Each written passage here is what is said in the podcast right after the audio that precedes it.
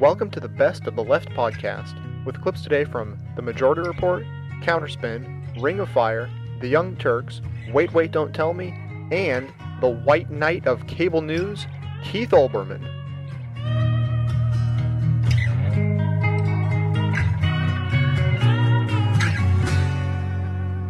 Mom! Mom! Mom! Why did you do that to me? No, no, no. This is not. Uh, this was not me uh, on Mother's Day. No, uh, folks, that was uh, a guy named Richard Cohen.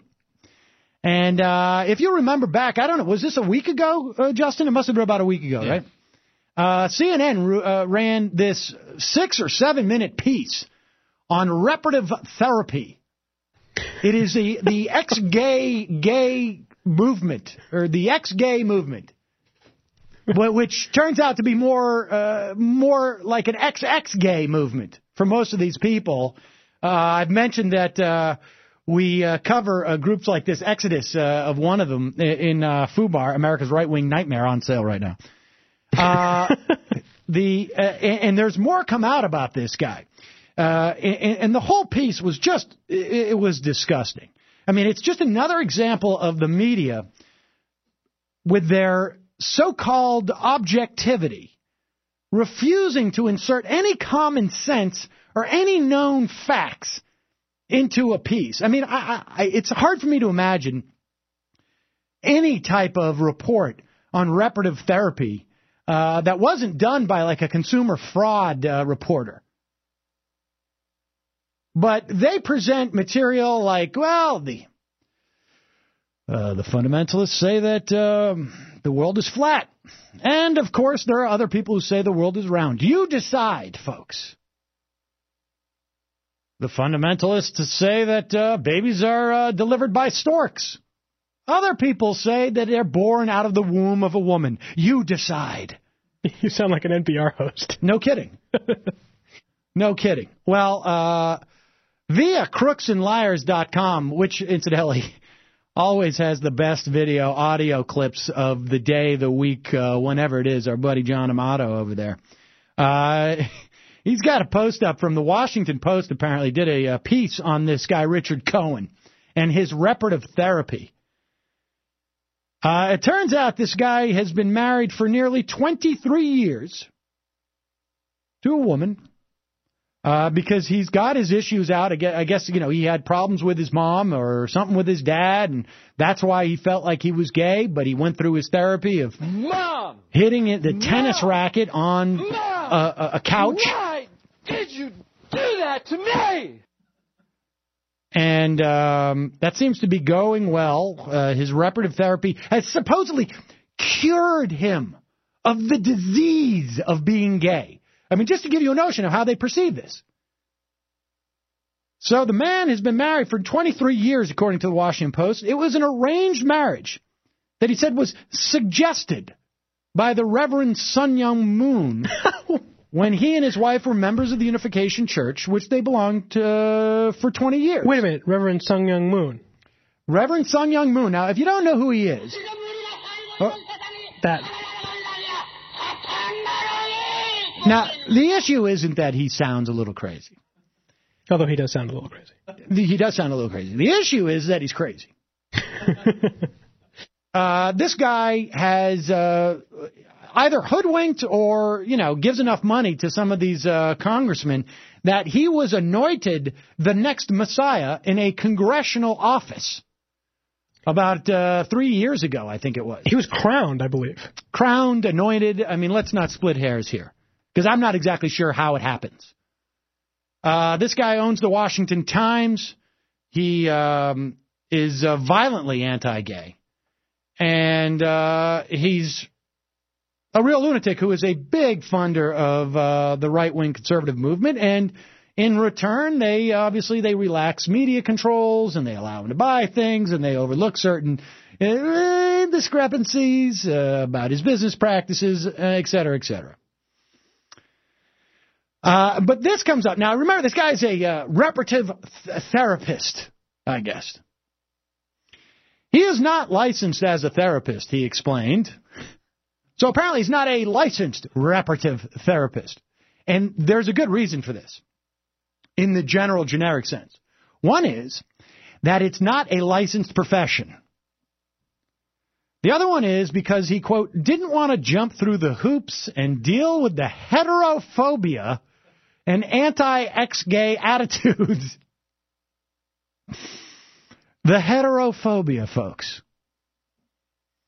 He circumvents the licensing requirement by asking for donations to his foundation. I'm not doing therapy per se, he said. Mom! Mom! Mom! Why did you do that to me?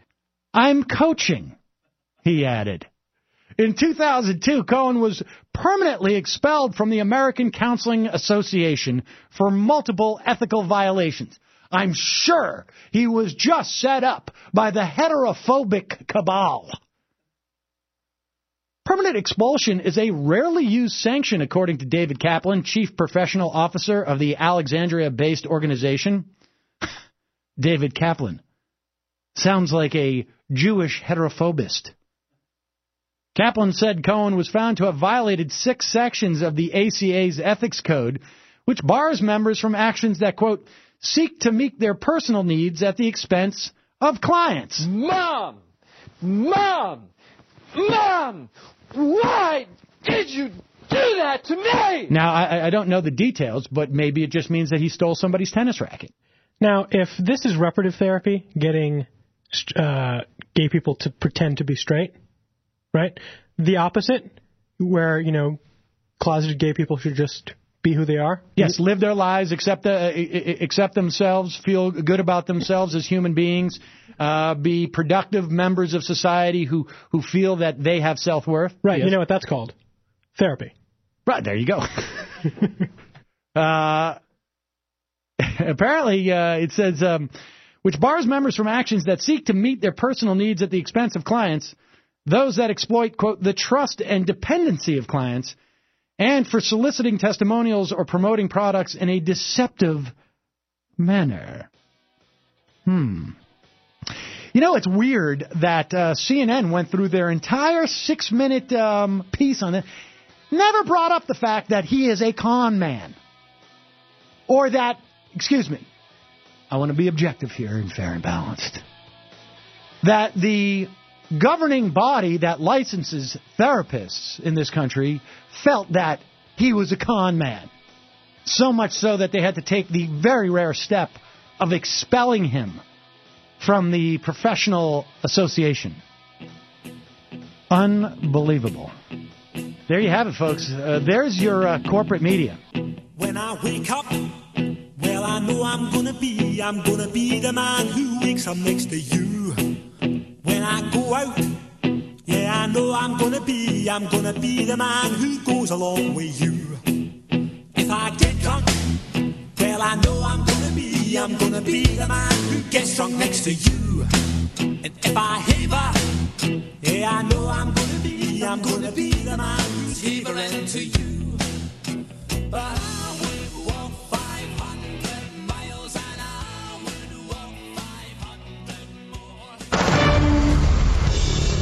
Abraham Lincoln did not shoot John Wilkes Booth. Titanic did not sink a North Atlantic iceberg. And Fox News is neither fair nor balanced. These are simple historical facts, intelligible to all adults, most children, and some of your more discerning domesticated animals. But not, as the third story on the countdown proves yet again, not to Bill-O. Countdown presents Fact or Fiction, wherein we catch that bastard Bill O'Reilly lying again. Oh, wait, Bill, hold still. Allow me to soil myself on you. Victory is mine! The guilty pleasure offered by the existence of Bill O'Reilly is simple and understandable. 99 times out of 100 when we belly up to the Bill-O bar of bluster. Nearly every time we partake of the movable falafel feast, he serves us nothing but comedy. Farce, slapstick, unconscious self-mutilation, the sideshow bob of commentators forever stepping on the same rake, forever muttering the same grunt of inarticulate surrender, forever resuming the circle that will take him back to the same rake. The Sisyphus of morons, if you will. But this is the 100th time out of 100. It is not funny at all. Bill O'Reilly has, for the second time in just under eight months, slandered at least 84 dead American servicemen. He has turned them again from victims of the kind of atrocity our country has always fought against into perpetrators of that kind of atrocity. He has made these Americans into war criminals. They are dead and have been dead for 61 years. They cannot defend themselves against O'Reilly. We will have to do it for them. Last October, Bill O'Reilly railed against a ruling that more photos from the infamous Abu Ghraib prison in Iraq might be released. His guest on his program was Wesley Clark.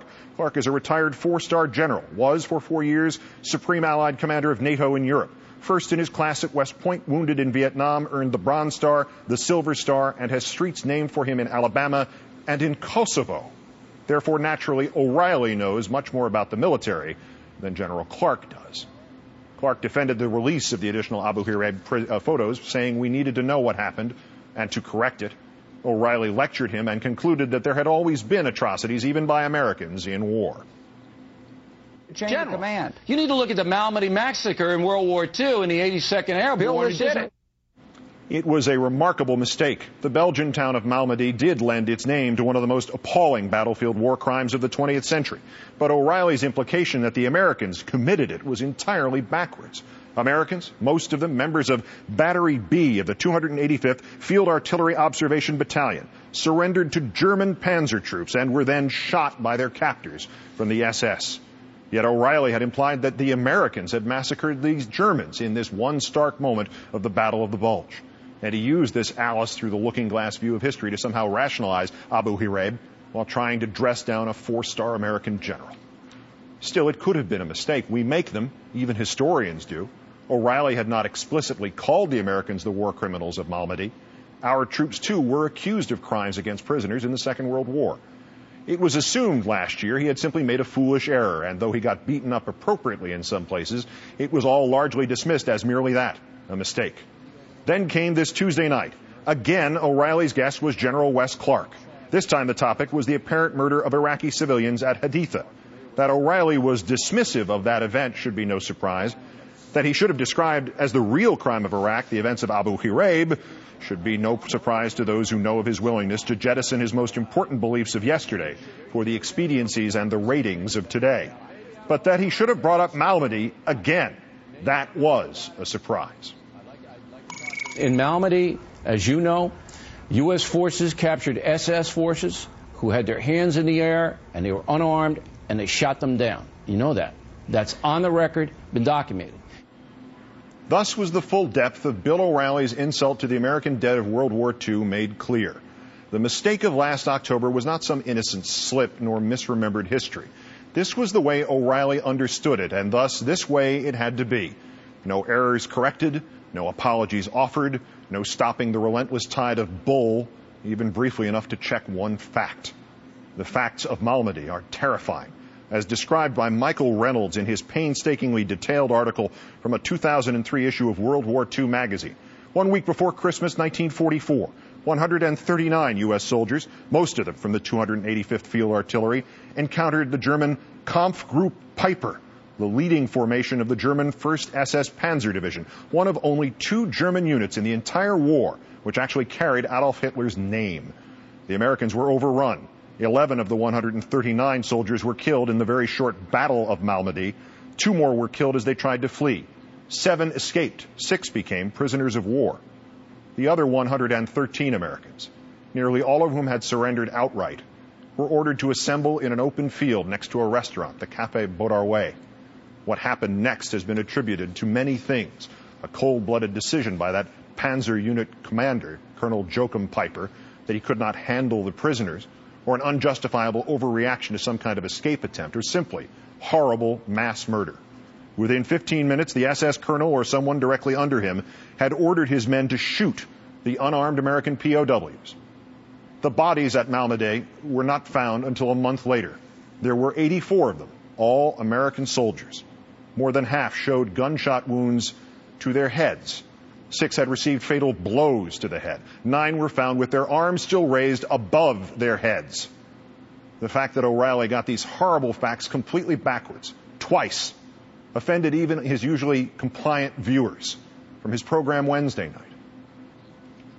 Don Caldwell, Fort Worth, Texas. Bill, you mentioned Malmedy as the site of an American massacre during World War II. It was the other way around. The SS shot down U.S. prisoners. In the heat of the debate with General Clark, my statement wasn't clear enough, Mr. Caldwell. After Malmedy, some German captives were executed by American troops. Wrong answer. When you are that wrong, when you are defending Nazi war criminals and pinning their crimes on Americans and you get caught doing so twice, you're supposed to say, I'm sorry, I was wrong, and then you're supposed to shut up for a long time. Instead, Fox washed its transcript of O'Reilly's remarks Tuesday. Its website claims O'Reilly said in Normandy, when as you heard, in fact, he said in Malmedy. The rewriting of past reporting worthy of George Orwell has now carried over into such online transcription services as Burrelle's and Factiva.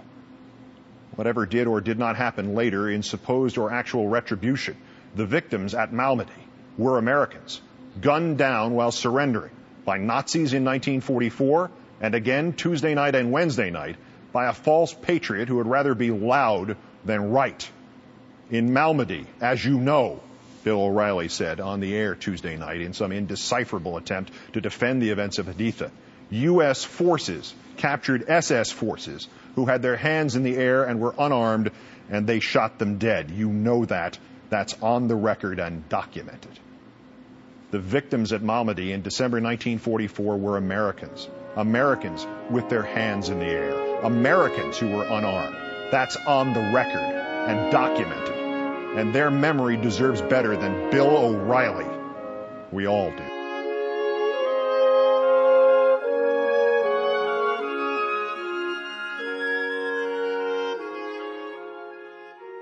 And finally, for those who aren't actually part of the elite media, sometimes it's hard to get insight into how big time reporters really think. One way to gauge the media's conventional wisdom is by reading The Note, an online journal of the political unit of ABC News. On May 25th, The Note was offering its usual political gossip, this time about the Democrats' chances in the midterm elections. ABC wrote that the Democrats, quote, will be in their hearts for higher taxes, universal health care, a heightened on civil liberties, and a dramatic and swift reduction of troops from Iraq. And what's the point of all that? Well, the note tells us, quote, the Democrats just have to hope that the American people don't find out until February. Close quote. Okay, so the Democrats are holding on to a surplus of wacky, unpopular ideas. It's not so surprising to learn that reporters think that. The value of things like the note is that we get to hear them say so. But are those ideas something Democrats really need to hide from voters? Well, no. They're actually pretty popular if ABC's polling is any indication. Democrats hold a clear advantage on handling Iraq. The public wants fewer U.S. troops in that country, and the public favors universal health coverage. Now, this is not to say that a Democratic majority in Congress would do these things. That's unlikely. But if they did, chances are people would like it. Reporters, on the other hand, well, we know how they feel already.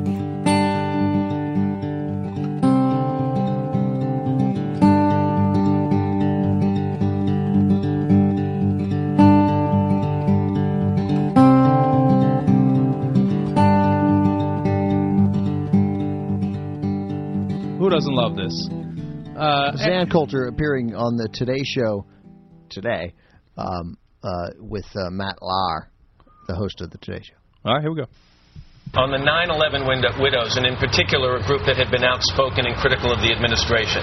These self-obsessed women seemed genuinely unaware that 9-11 was an attack on our nation and acted as if the terrorist attack only happened to them.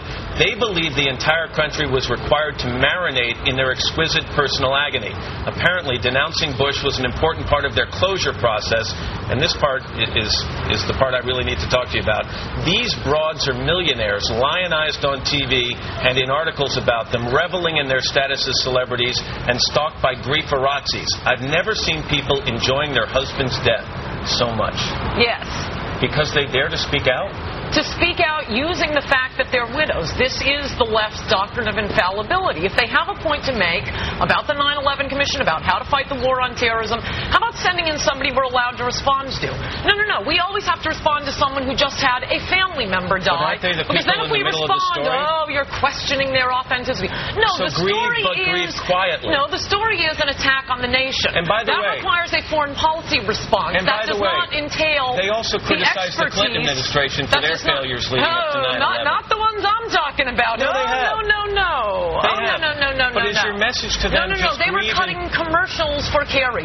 They were using their grief in order to make a political So- point while preventing anyone from If you lose a husband, you no longer have the, the right to have a political point of view? No, but don't use the fact that you lost a husband as the basis for your being able to talk about it while preventing people from responding. Let Matt Lauer make the point. Let Bill Clinton make the point. Don't put up someone I'm not allowed to respond to without questioning the Well, but authenticity of their apparently grief. you are allowed And to this- respond to them. Well, yeah, I did. Right. So in other words, But that is the and they- point and of they- liberal infallibility, of putting up Cindy Sheehan, of putting out these widows, of putting out Can't Joe Wilson. No, no, no, you can't respond. It's their doctrine of infallibility. Well, what I'm saying is Have they- somebody else make the argument I'm then. saying is I don't think they've ever told you you can't respond.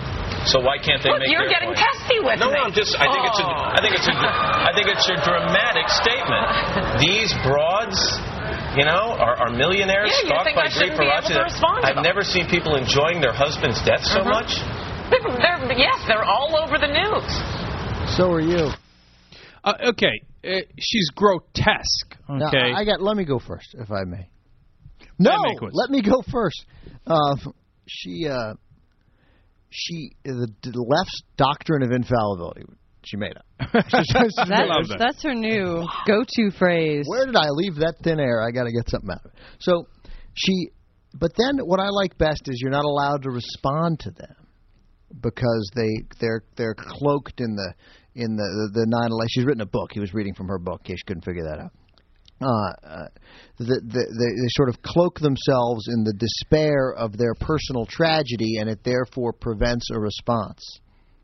This is a woman who wrote a book called Treason that accused liberals and Democrats of treason against the United States for speaking out against the president. I, I, I'm not sure you could do better on irony than that 40 seconds with Ann Coulter, followed by the knowledge that her book, Treason Liberal Treachery from the Cold War to the War on Terrorism, where she again accused everyone who, commi- who was disloyal to the President of the United States as committing treason. Beyond that, I mean, the whole point of the interview, she got pissed off at him for responding to her statement. No.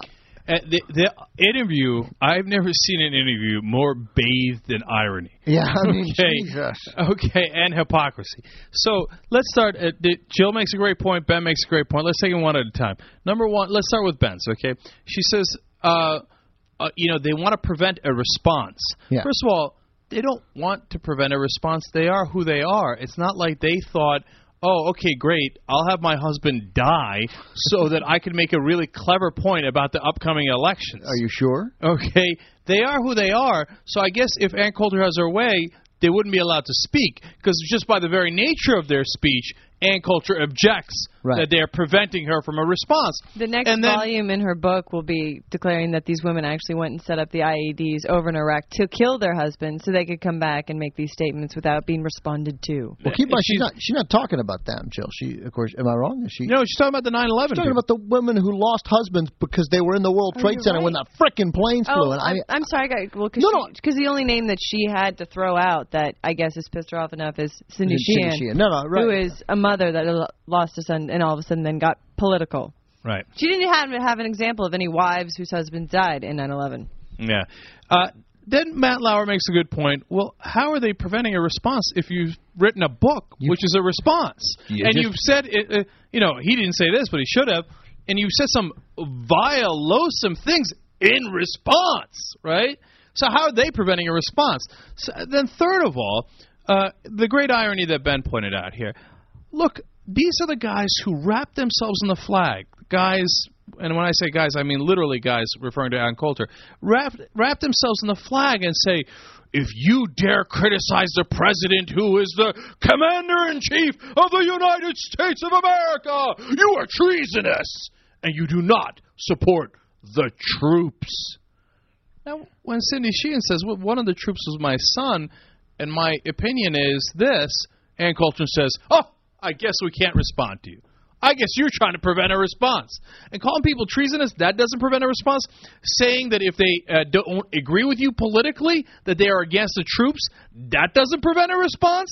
Women. Oh, police. Look, if Ann Coulter wants to disagree with the 9/11 widows, she can do it. She does not get to say I've never seen women. I mean, she doesn't get to say without people calling her crazy. She gets to say whatever she wants. But you're going to get called crazy when you say uh, what she said that she's never seen women take such. What was their phraseology there? Do you have Uh, Andy? such Pleasure- joy. oh, joy. Such joy, such pleasure in their husband's death.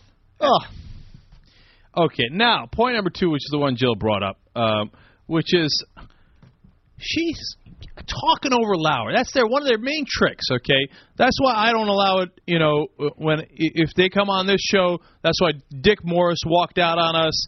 Uh, that's why sometimes we get into shouting matches, etc. And if I go on one of these shows, nobody's talking over me. Okay, you, why?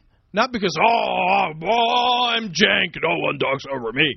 No, because it's a standard political trick that they have. They keep talking over you, keep talking over you, so that y literally they don't allow you to respond. And they figure if they can that's talk, part of Cenk's doctrine of infallibility. right? If they can They talk, really respond by using big words. I mean, half the sentences she said didn't make any sense. There was Yeah, just a lot of like polit- and politicizing infallibility, responsibility, and sympathy. You're like, I, I, that sentence didn't make any sense, but yet, of course, when Matt Lauer had to take a breath from you screaming over it, it sounded like you were saying something important. Right, right, right. uh, and that's what they do. They try to confuse you as well. So, uh, you know, the, their idea is if I can keep yelling, I'm going to get 70 to 80 percent of the talking time, and my opponent is going to get you know 10, 20, 30 percent of the time, whatever they're left to, the crumbs they're left on the table, and I'm going to win by sheer mass because people are going to hear me more than they hear them, And, and they're right. And I will say stuff so outrageous that you will spend your limited time responding to the crazy stuff I say. We're having the conversation on my terms. Exactly right. And so,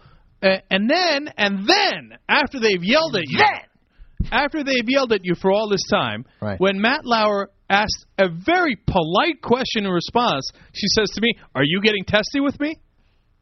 Are you getting testy with me?" Bitch, haven't you been listening to yourself for the last five minutes, yelling at me? Are you getting testy with me? Uh, Matt Matt Lauer. Lauer couldn't have been calmer the entire interview. I mean, he could have made such a fool out of her in that moment, but yet, I mean, he, he was like easy going because he knew she was going to actually make the fool of herself just by opening her big fat mouth. Young Turks uh, uh, guest, uh, frequent guest, uh, Peter Daou, um, uh, wrote today that sort of Lauer, he thinks that Lauer did a bad job, and he thinks that uh, I'm very sympathetic to the situation that Matt Lauer was in. But uh, but I also get what, what, what Peter was writing that, that in a sense he had two possibilities that he needed to say. There are two possibilities here. Either you believe what you've written, in which case, well, it's simply outrageous and you're a kooky person, right? Or you don't believe it. It's so outrageous you can't possibly believe it, and you're just saying it to sort of be sensational and get attention. In which case, you don't have any right to be a hundred mile within a hundred miles of this network.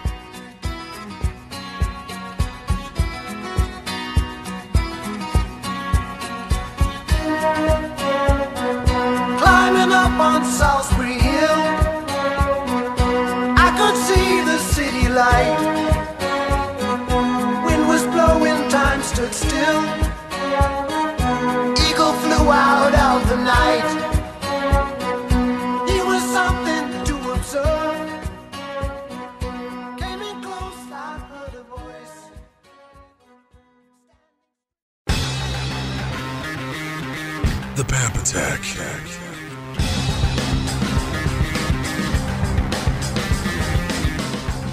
What do you think America's indolent mainstream media would have done if Bill Clinton had been caught leaking documents that both compromised international CIA operations and compromised the very lives of CIA agents? Do you think the whole story would have completely disappeared in less than two weeks? Or what about this? What if Al Gore had handwritten notes all over a news story that showed that Al, as vice president, had actually helped Clinton engineer that leak that's only a few steps less than treason? And what if we found that Al Gore's chief of staff, under fear of perjury, had to all but admit that Clinton and Gore specifically told him to engineer the leak through old, reliable political hacks posing as news reporters?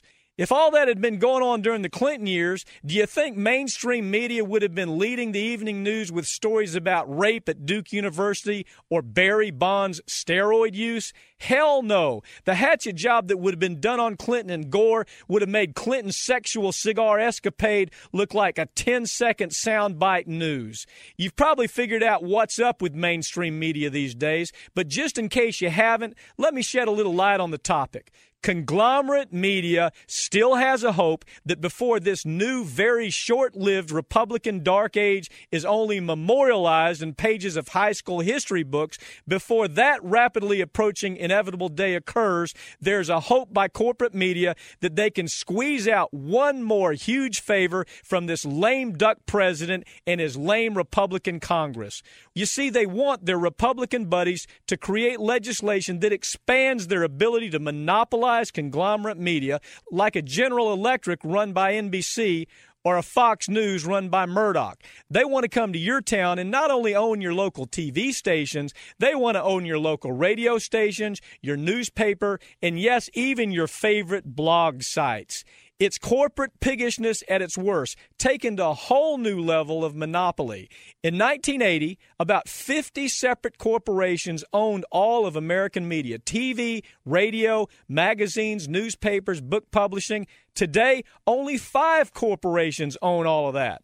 So it shouldn't be a surprise that ABC, NBC, CBS, and CNN intentionally make stories like the Downing Street memo disappear as quickly as they appear. I mean, think about it. What if Clinton had planned out a totally bogus reason for a war that killed and crippled 35,000 American soldiers in the process? Because you can bet that if Clinton's name had in any way been associated with the Downing Street memo, NBC, CBS, and ABC would have been printing out wanted posters and plastering those posters up in the post office. In the eyes of the media, the difference between Clinton and Bush is that Clinton couldn't help his greed whore that's now known as conglomerate media. Remember, only two years into Clinton's term, he ended up with a Republican Congress. So Clinton and Gore weren't capable of delivering enough for corporate robber barons like Jack Welch and Rupert Murdoch. But the shrub and his Congress still could possibly deliver. In fact, you might remember Mike Powell, Colin Powell's son, who ran the FCC, tried to pave the way for an almost solid monopoly for conglomerate media. Powell almost succeeded, and because of that near success, America's new media pig pack is trying to move closer to the trough in the short time they have left to dance with the Republicans. That's why there was never any serious follow up on a story about Jeff Gannon, the male prostitute who Karl Rove planted in the Washington press corps. Rove expected Gannon to speak slowly and use words that Bush could understand at press conferences in hopes of making Bush look less ADD afflicted. Well, that ruse was a miserable failure because Gannon wasn't a reporter. He was a male prostitute who serviced other men. And even the Washington press corps had enough sense to see through it, but still the story died as quickly as it developed, and we never heard Bush say anything intelligent in spite of the Jeff Gannon plant, nor did we find out who Jeff Gannon was entertaining in the dark hallways of Washington. And we shouldn't forget all the other countless stories that got so little airtime that most of us barely even understood the details, like $9 billion that to this day is still missing in Iraq. Money that was supposed to rebuild Iraq immediately after the invasion. $9 billion stolen under the shrub's watch, and the media barely yawns about it. Or how about the story about Jim Baker? George Bush's closest political ally, who's representing the Saudis in a lawsuit that was brought by families of 3,000 Americans killed on 9 11. That sounds like a pretty important story to me, but not conglomerate media because it doesn't pay for conglomerate media to cover a story like that. There's nothing mysterious about why stories like these get so little airtime and so little exposure. The truth is that news journalism is dead, not because journalists have forgotten how to cover a big story, but because major major media outlets have killed real news reporting for the time being in hopes of that last big chance, that one last chance to create an even bigger cash cow media monopoly during these last days of this political dark age that has smothered and marginalized democracy for six long years. these precious few days that are left when Republicans can do what Republicans seem to do best, and that is sell damn near everything to the highest corporate bidder. And today, that high bid comes from corporate conglomerate media. The Pap Attack on Air America Radio Network. Go to ringoffireradio.com or airamericaradio.com for more info.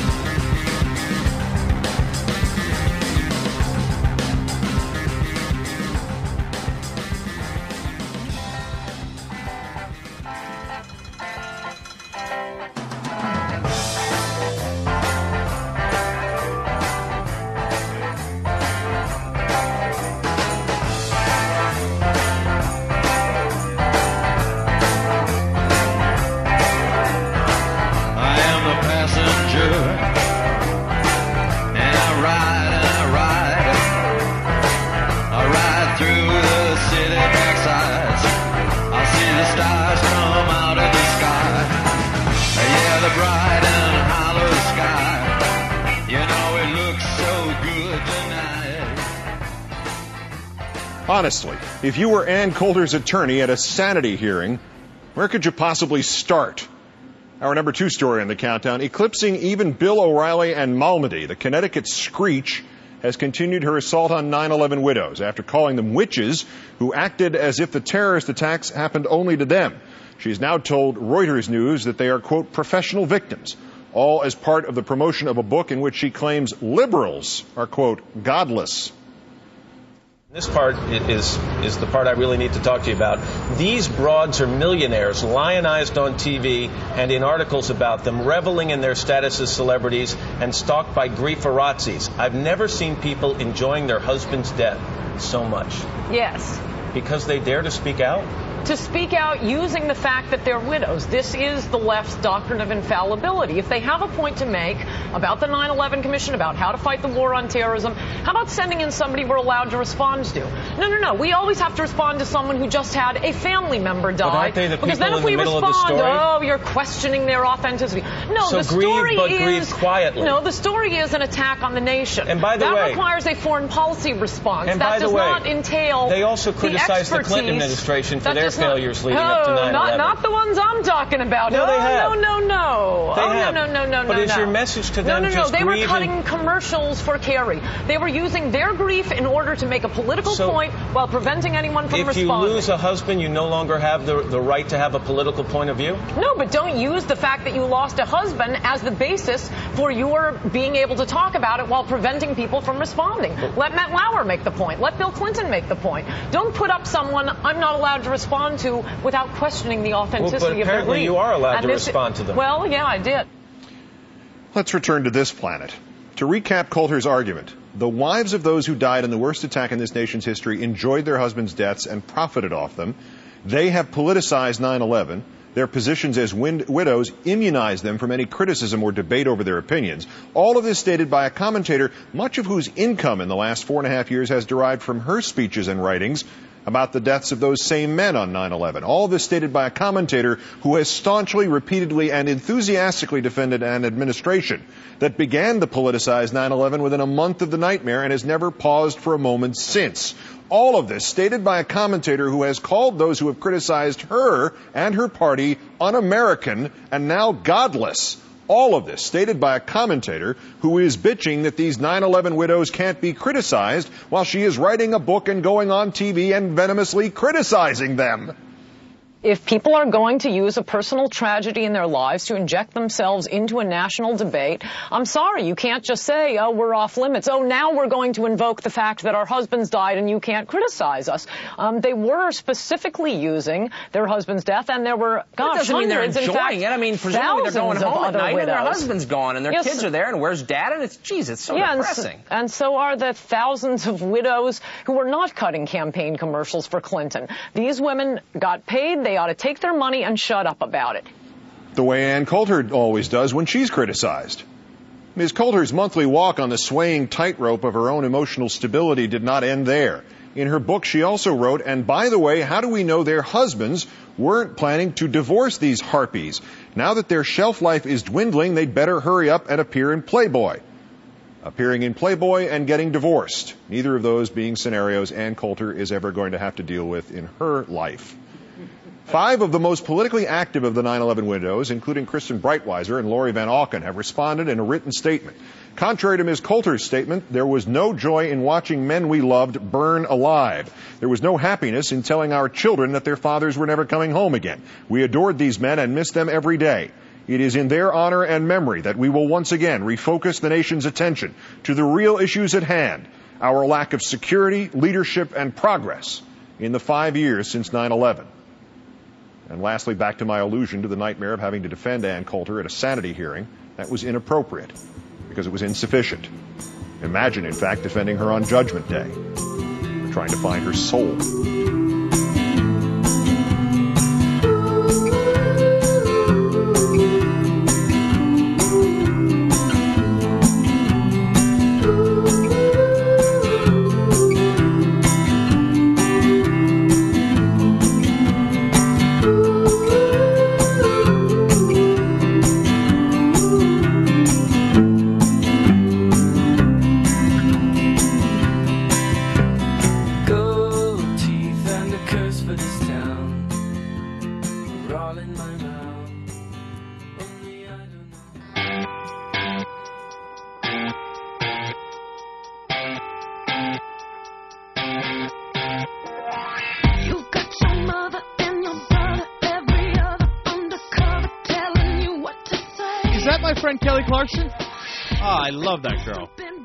So 14 year old teenage girl. Well, I'm glad you mentioned uh, uh, Kelly American Idol because it relates to the funniest program I've ever seen live and direct with Rita Cosby, which I saw last night. Now, they don't have the whole show available on the web, and I'm going to butcher some of this, but all I want to get into, in addition to a number of the funny things that happen on the show, is give you.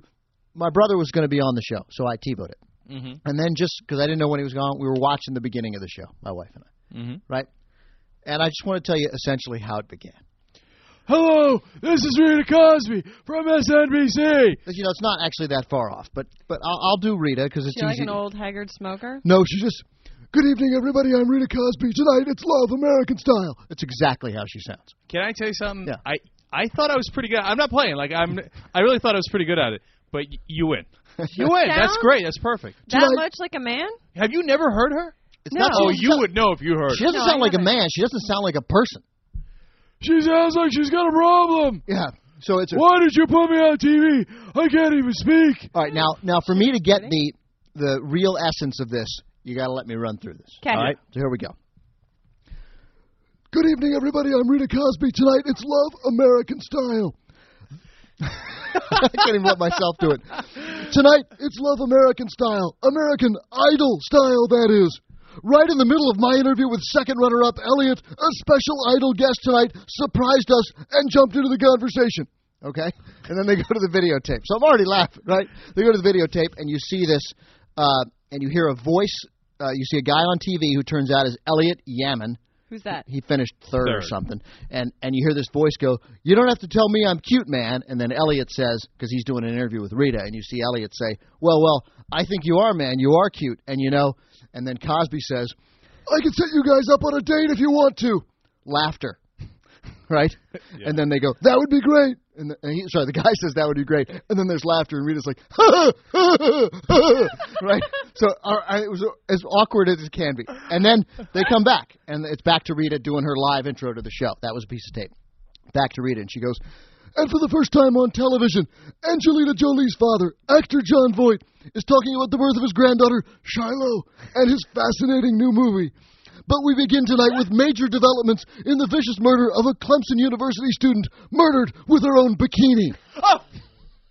No, no, that's in the cha- that's in the transcript. That's it. I saw it.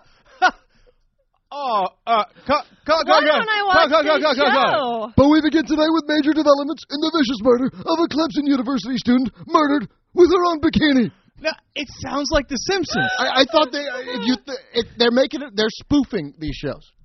It's unbelievable. MSNBC. What on God's green earth are you thinking?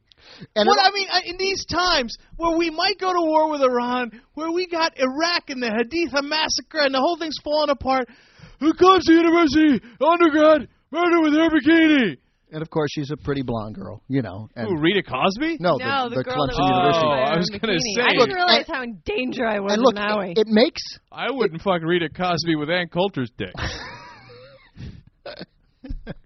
and look, it, it it makes us bad people because I we're laughing. This poor girl's murdered. I don't want to laugh at that. Is a terrible tragedy for her family.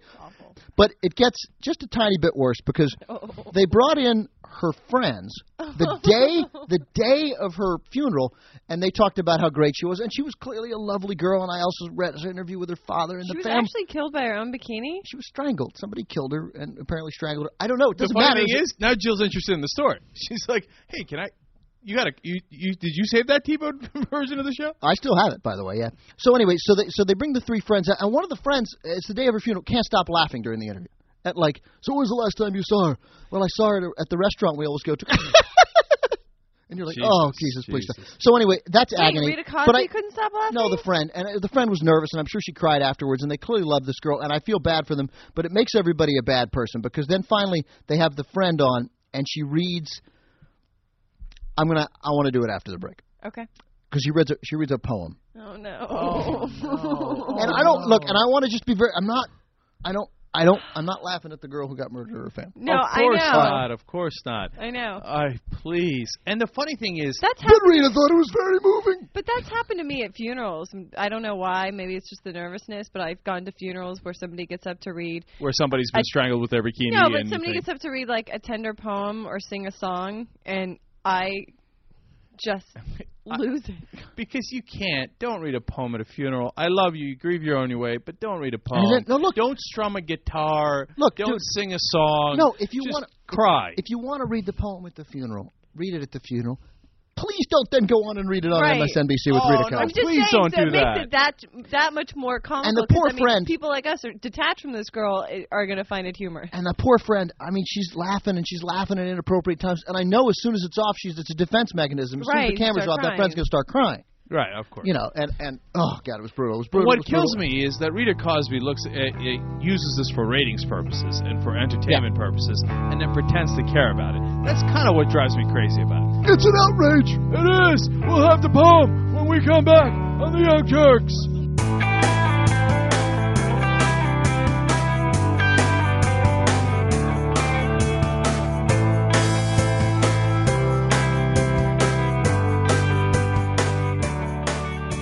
Tom, Greenpeace, the militant environmental organization, put out a press release condemning nuclear power recently.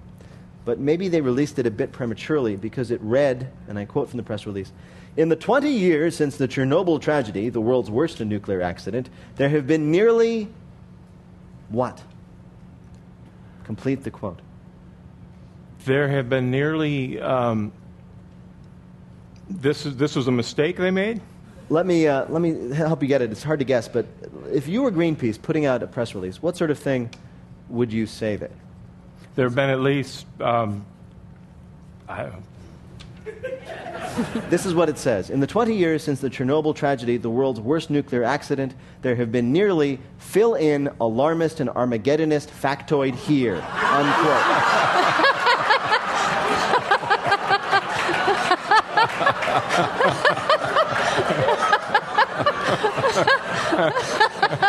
I think someone at Greenpeace just went on early summer vacation. Yeah, well, Someone's spending more time with their family.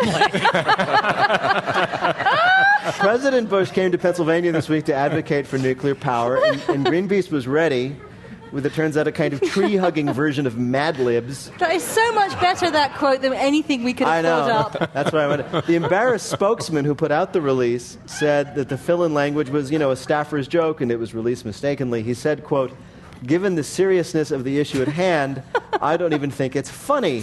To which we say, fill in derisive disagreement here.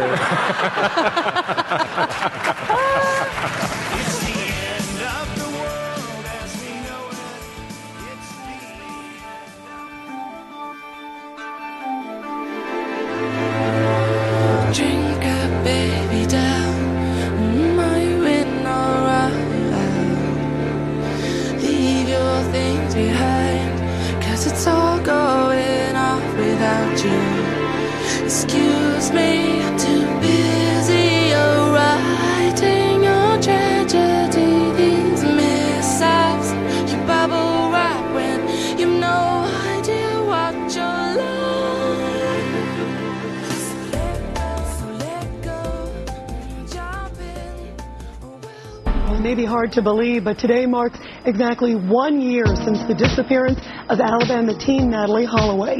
The high school senior vanished without a trace during a trip to the island of Aruba last May.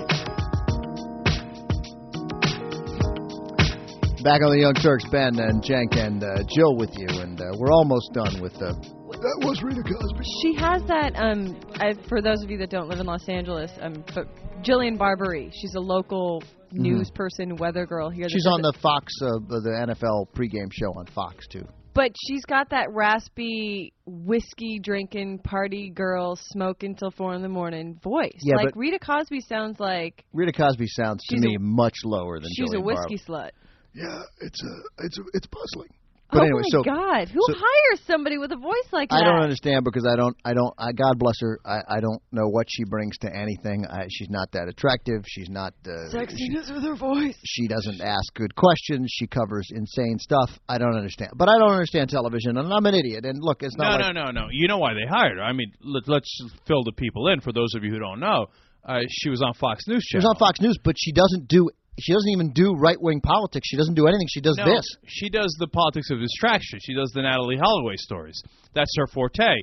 And MSNBC, classic MSNBC move, they're like, I don't know, let's hire Right. somebody, anybody from Fox. look, I under- and they're like, well, we can't get O'Reilly, we can't get Hannity, we can't get any of the.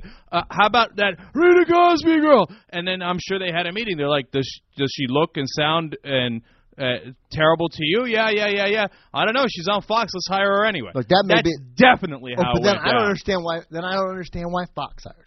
Like, I mean, you want to do politics of distra- the the distraction? There are a lot of people who can do that. That's all I'm saying. I, but I hear you. That part is also true.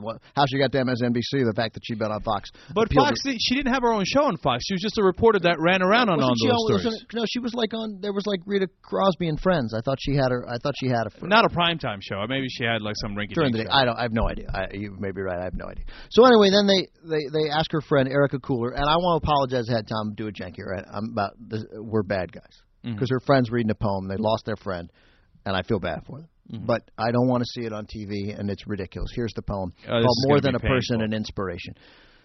And I'm not going to make fun of the girl reading. I was going to say you should read it in her voice. But I'm not gonna. Here she, she was more than a person, an inspiration. Her life was full of determination, a beauty within that shined through her eyes for all to see without compromise. The all-American girl who knew who knew how to have fun, never gave up until the job was done.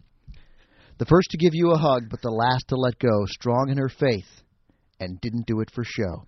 A friend you could go to for the best advice. She's everything you needed, especially nice. She cared about others more than herself, as guaranteed Tiffany was like no one else. She touched people's lives and provided so much hope, no matter the issue, she knew how to cope. She lived every day as if it were her last and didn't regret anything she learned from the past. Her life was full of determination. She was more than a person, an inspiration. She enjoyed a good meal, especially linguine. How ironic, then, that she was killed with her own